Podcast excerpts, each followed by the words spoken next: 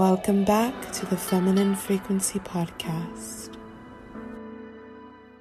Hello, my loves. So, I am not officially back quite yet, but I wanted to give you all a gift. And this gift is essentially a seed that I want to plant into the hearts of all of you incredible women who have been supporting this show. Maybe some of you might be familiar with this ebook that I'm about to share with you. Um, it is called The Rivers to Receiving. I wrote it earlier this year. And if you did support this ebook, I just want to say thank you so much. The ebook is separated into four modules um, three big modules and then one kind of bonus mini module. Over the next three days, I'm going to be sharing those three modules with you all. It won't include the assignments, the prayers, and all of the additional material, but it will include the text, uh, the majority of the text that I write in the book, and some of the journal journeys that I include in the book. And so I wanted to give you all this gift to kind of plant a seed so you understand the direction of where I'm going to be going with the show. So, as my thank you to all of you incredible women who support this show, this is module one of my ebook, The Rivers to Receiving. I highly recommend if you are listening to this and you're in a cozy place maybe have a journal next to you so when I do mention the journal prompts or when the woman who's I'm not the one reading it, but when the woman who's reading it to you, she's going to mention some journal prompts. I highly recommend doing these journal journeys. They're going to help you tremendously. Well, without further ado, here is my ebook, The Rivers to Receiving. Let's dive into module one, and module two will be released tomorrow. Have a beautiful day, my loves. Introducing The Rivers to Receiving, an audiobook and guided workbook designed for women who desire a harmonious blend of faith based wisdom and practical principles for wealth creation. This comprehensive ebook is divided into three modules, meticulously exploring both the spiritual and practical aspects of making more money without sacrificing your femininity as a woman. Oyinkansola, also known as Sola, is the author of this book. While she is a Christian and will often incorporate biblical quotes in this workbook, she has no intention of imposing her faith on you. However, by embracing a higher power in this journey, the wisdom she imparts will resonate on a profound level. She is not a financial expert. She is simply an entrepreneur who has devoted nearly a decade to studying the harmony between spirituality, wealth, and femininity. So, ladies, grab a journal, light a candle, and get ready to dive into the rivers of receiving. Module 1 Understanding the Source of Income. The blessing of the Lord makes a person rich, and he adds no sorrow with it. Proverbs 10 22. The fallen world and heaven. There are two bodies of water from which you can choose where the current of your currency can flow the fallen world and the kingdom of heaven. And those who seek knowledge of the fallen world devote their lives to learning everything they can to make money by analyzing the systems that have been established on this planet for years.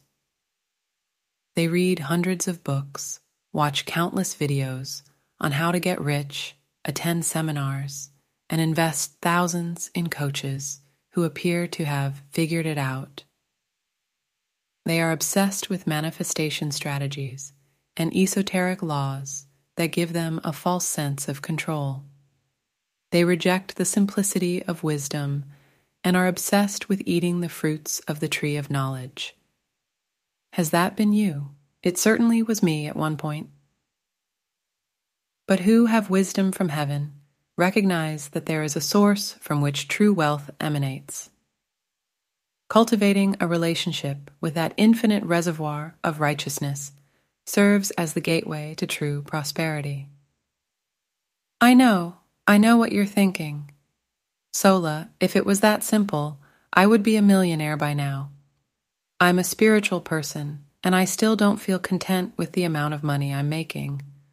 But what if I told you that opening the rivers of riches is actually much easier than it appears?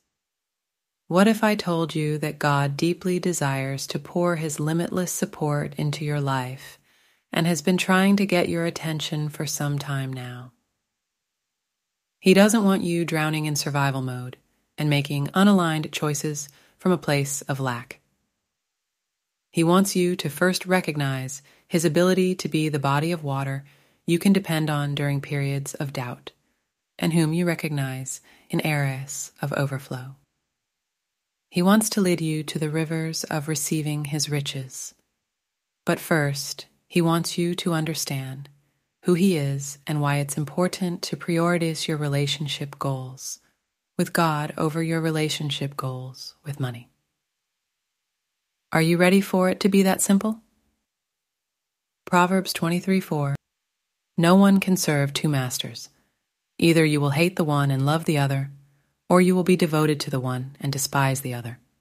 You cannot serve both God and money. Let's explore relationship over riches. Our relationship with God has a profound impact on our relationship with money. When we place more importance on accumulating wealth than on deepening our connection with God, money can become an idol that consumes our thoughts and actions. But let's remember true prosperity comes from aligning our desires with God's plan for us. When we chase after financial success without considering His guidance, we unintentionally close ourselves off to the ease and abundance that God wants for us. So, let's strive to cultivate a balanced perspective, seeking spiritual growth and contentment alongside our pursuit of financial stability. Trust in His plan, and you'll find true fulfillment. Now, let's dive into these journal prompts. Journal journey number one relationship status. What is your current relationship status with God? Explore your trust issues, your current perspective on God being your ultimate protector and provider, and where you feel like you've been lacking in communication. Really pour your heart out be vulnerable and don't hold back. Journal journey number two relationship goals. What are your relationship goals with God? What are the things you desire to change, evolve, shift, and grow? Take a moment to meditate on these two questions before we move forward. Still with me? Let's move forward. Money makes a horrible master. Money is simply a tool for exchange. However, when we desperately chase this tool to find security and fulfillment, we initiate the process of idolizing it or placing it on a pedestal.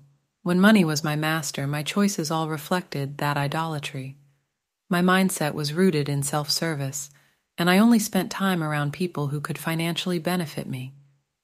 When I brought that same mindset to God at the beginning of cultivating my relationship with Him, I treated Him like a sugar daddy instead of an eternal protector and provider. When He didn't grant me the materialistic thing I was praying for, I stopped praying. Instead of hearing Him give me knowledge about hitting my five figure month, He directed my focus towards health which led to resentment. I was approaching God with conditional love. However, as I spent more time with Him, I discovered that His nature was more like a wise father and less like a magical genie. Although I would consider myself an ex New Ager, I still believe in the power of attention. If we focus more on wealth than on God, it becomes a form of idolatry. The world we think about the most will continue to expand. This is why affirmations and meditating on mantras or scriptures are genuinely powerful. However, if all our affirmations are self centered, we create a greater distance between ourselves and God. On the other hand, when we integrate God into our relationship with money, His wisdom becomes the quantum leap we need to reach unimaginable levels of wealth. This highlights the significance of our relationship with God. Our relationship with God should not be reduced to a mere manifestation tool for the law of attraction. He knows our hearts. If we solely use God for financial gain, we won't fully experience the benefits of true wealth. Now let's explore this final journal journey before we move on to module number two. Journal journey number three Exploring idolatry. In what ways have you prioritized money over your personal relationship with God? Try to be as honest as you can when you are exploring this topic. Now, that concludes Module 1. The key thing Sola wants you to take away from this module is to always prioritize relationship over riches. God is the source of true wealth. It is incredibly wise to seek Him more than you're seeking money. If you would like to access the additional material, alignment assignments, and bonus module on the stewardship mentality, I recommend investing in this ebook to dive even deeper into the rivers of receiving his riches. The link can be found in the show notes. Tomorrow, we will be diving into Module 2.